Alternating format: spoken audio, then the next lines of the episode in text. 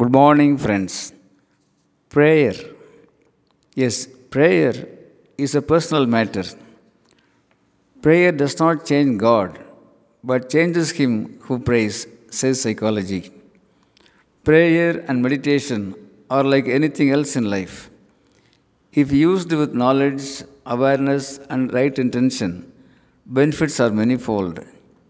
It is believed that people become more moral, patient, tolerant, accountable, responsible, objective, and rational through prayer.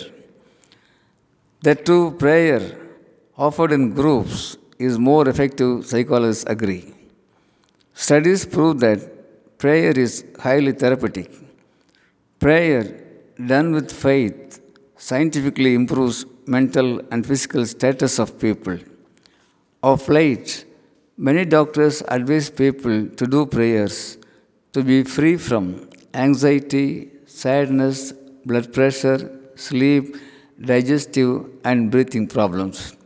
Friends, for a high mental, physical, and spiritual strength, let's try the internal journey, the prayer.